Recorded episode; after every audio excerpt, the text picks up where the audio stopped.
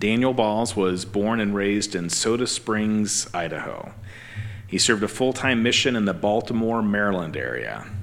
Upon returning home, he earned an associate degree from Ricks College, where he met his wife, Star.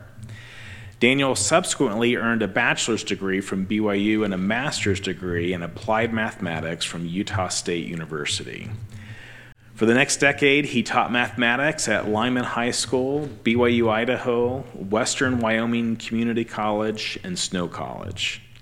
In 2014, Daniel came back to Rexburg to work for BYU Idaho as a researcher and is now a lead data analyst in the Institutional Data and Analysis Services team, while continuing to share his love of math as a statistics instructor. Daniel and Star have been married for 25 years and have been blessed with six children three boys and three girls. In addition to spending time with his family, Daniel enjoys reading historical nonfiction, rooting for BYU sports, and attending the temple. Thank you very much. I pray that the Spirit will remain with us. Several years ago, I taught mathematics at a small high school in rural Wyoming and helped coach several different school sponsored sports. One day, one of my responsibilities included preparing equipment for drills intended to increase the agility of athletes on our team. The drills involved athletes running through several rope ladders stretched out flat on a field. The school had eight such ladders, and to help the next team who would use them, it was important to carefully roll each ladder before storing them all together in a single bag. One day, I found the ladders had not been properly stored. They came out of the bag in one big knotted mess. I was hopeful that I could untangle them, but soon realized that the task would not be quick or easy. It was hot, I was tired, and very soon frustrated that I may not have the equipment ready for the team when they came out. I worked for 10 minutes trying to separate the ladders, but had no success. I share this experience because I have faced times when my life resembled something like that tangled mess of rope ladders. In reality, many of us might relate to that. President Henry B. Eyring recently said, Many years ago, I was first counselor to a district president in the eastern United States. More than once, as we were driving to our little branches, he said to me, Hal, when you meet someone, Treat them as if they were in serious trouble, and you will be right more than half the time. Not only was he right, but I've learned over the years that he was too low in his estimate. The arithmetic of President Eyring's statement means that you, or one you love, is likely experiencing serious trouble. I echo the sentiment that Elder Jeffrey R. Holland shared in General Conference many years ago. I speak to those who are facing personal trials and family struggles, those who endure conflicts fought in the lonely foxholes of the heart, those trying to hold back floodwaters of despair that sometimes wash over us like a tsunami of the soul. I wish to speak particularly to you who feel your lives are broken, seemingly beyond repair. End quote. The devotional discussion board last week asked, how has Heavenly Father come to your aid during difficult times? I invite you to ponder that question and how you have been the recipient of divine support as you worked through a trial. Our mortal trials usually come from one or more sources, which Sister Camille N. Johnson recently described. She suggested that each of us carries a figurative backpack on our mortal journey. She said, This metaphorical backpack is where we carry burdens of living in a fallen world. Our burdens are like rocks in the backpack. Generally, there are three kinds rocks there of our own doing because of sin, rocks in our backpack because of the poor decisions, misconduct, and unkindness of others, and rocks we carry because we are living in a fallen condition. These include the rocks of disease, pain, chronic illness, grief, disappointment, loneliness, and the effects of natural disasters. Today, I want to talk about all these burdens and how we can rely on our Heavenly Father to get through them. Those rocks in our backpacks that got there by our own poor choices, in other words, sin or rebellion, often have two opposing properties. On one hand, thanks to our agency, we have the power to do something about these rocks, even if at first we can do little more than get on our knees and pray to Heavenly Father for help. On the other hand, Satan will try to use such rocks to deceive us into thinking our sins have rendered us worthless or bad or unlovable, and we might as well give up. It may feel like these thoughts and feelings represent reality, but they are detrimental to our progress, and they are not true. Contrast these falsehoods that Satan wants us to believe with a perspective taught by Elder Dieter F. Uchtdorf. Godly sorrow leads to conversion and a change of heart. It causes us to love goodness. It encourages us to stand up and walk in the light of Christ's love. True repentance is about transformation, not torture or torment.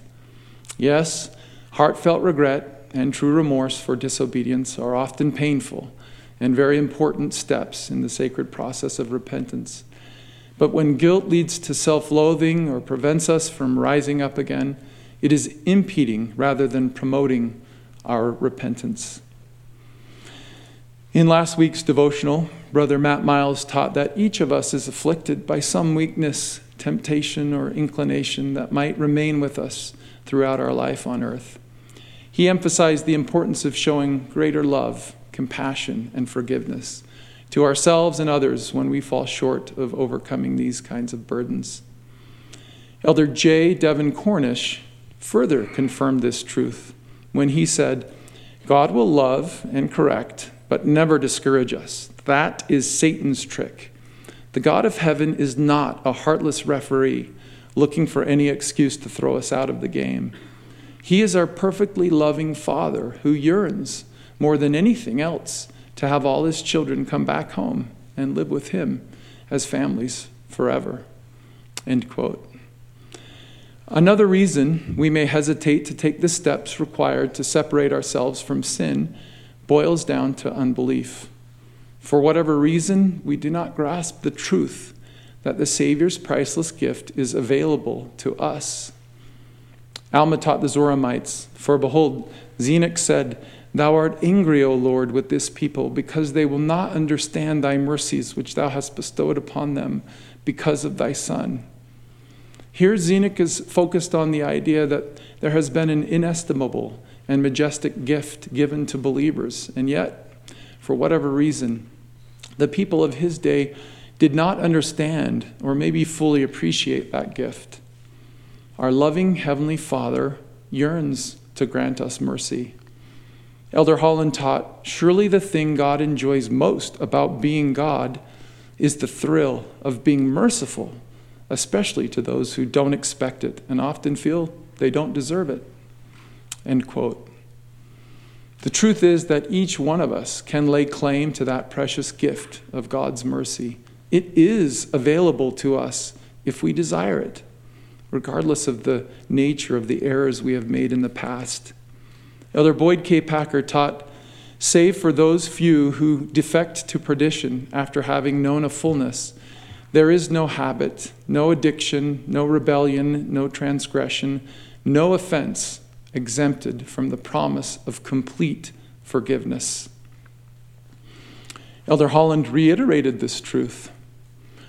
However late you think you are, however many chances you think you have missed, however many mistakes you feel you have made, or talents you think you don't have, or however far from home and family and God you feel you have traveled, I testify that you have not traveled beyond the reach of divine love.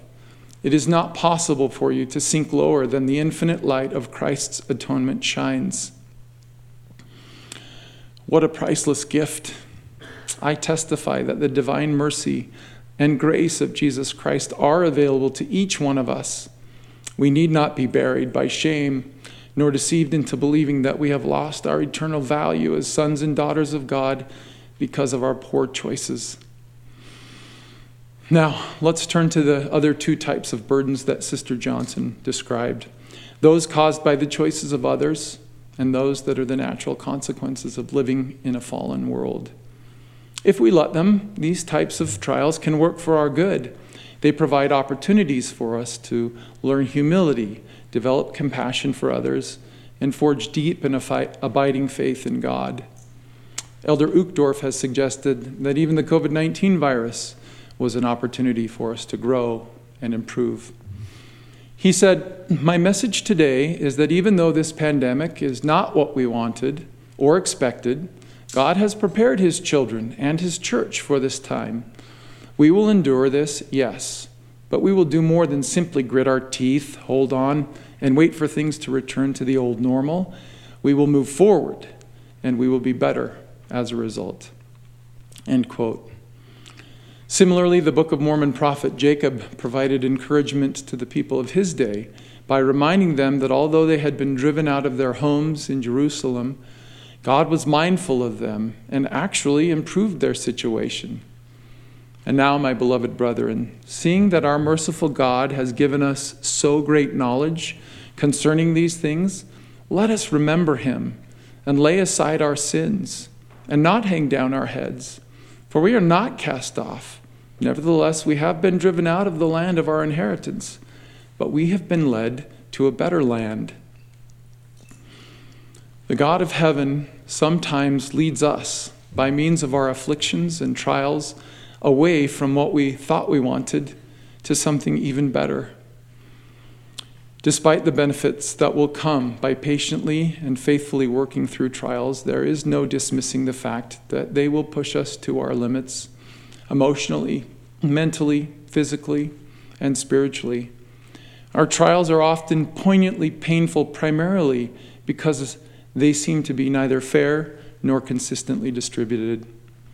Further, the aspect of time embedded within these trials can be burdensome. Some trials, trials appear without warning, like a thief in the night, and rob us of time and opportunity with loved ones. Other trials require an individual or family to suffer for years and decades with no way of knowing when relief may come. When we experience these difficult burdens, trusting in the Lord is critical. And often that trust requires us to exercise a great deal of patience. Elder Neal A. Maxwell taught patience is tied very closely to faith in our Heavenly Father. Actually, when we are unduly impatient, we are suggesting that we know what is best, better than does God. Or at least we are asserting that our timetable is better than His. Either way, we are questioning the reality of God's omniscience, as if, as some seem to believe, God is, we're on some sort of postdoctoral fellowship and we're not quite in charge of everything. When I was 12 years old, I was injured in a BB gun accident that caused the complete loss of sight in my right eye. In addition to the insecurity that came from a slight disfigurement, I was more than a little anxious about living life without full vision. About a year after the accident, I traveled with my father and brother to attend a general priesthood meeting in Salt Lake City. In anticipation of being in the same auditorium with a prophet of God, I began to think that if I could just look at President Ezra Taft Benson with my injured eye, somehow the powers of heaven would flow from God through that prophet directly to me, and my sight would be restored. President Benson did not speak at the priesthood meeting that evening, though he was on the stand. During the first few talks, I directed my ga- the gaze of my blinded eye, if you can call it a gaze, directly at President Benson. Initially, nothing happened, but I was undaunted, hoping that decreasing the distance to the prophet would increase the possibility that the miracle would occur. I inched forward in my seat, leaned my entire body over the balcony, and gazed even more intensely at the stand. Now, I really would like nothing more than to relate to you an inspired account of how my faith was rewarded and my vision miraculously restored. But it didn't happen that night in Salt Lake, nor in the days that followed. In fact, even today, I still have vision in only one eye. Thankfully, what I can see is how Heavenly Father has provided me with everything I need to live with the consequences of the accident. Some of my other senses became more acute, which helped me compensate. I was given divine courage to try things I didn't think I could do. Most importantly, I received confirmation that this physical limitation does not define my worth or limit my ability to contribute to the Lord's work. We all have challenges that remain with us throughout this life. I know from personal experience that the Lord will strengthen us in our trials so we are able to bear up our burdens in a determined and cheerful way. Probably more challenging than impaired vision, however, are times in our lives when we realize that our fondest hopes and dreams have not yet been fulfilled. Perhaps the circumstances of our current lives look nothing like the ones we had yearned for or even expected in our younger years. To make matters worse, there may be nothing on the horizon to suggest that things will change anytime soon. This realization can be terribly disheartening. But when life doesn't seem to be working out as we had hoped, we just keep going on with faith, no matter what we can focus on making the best of those aspects of our lives that are within our power to influence.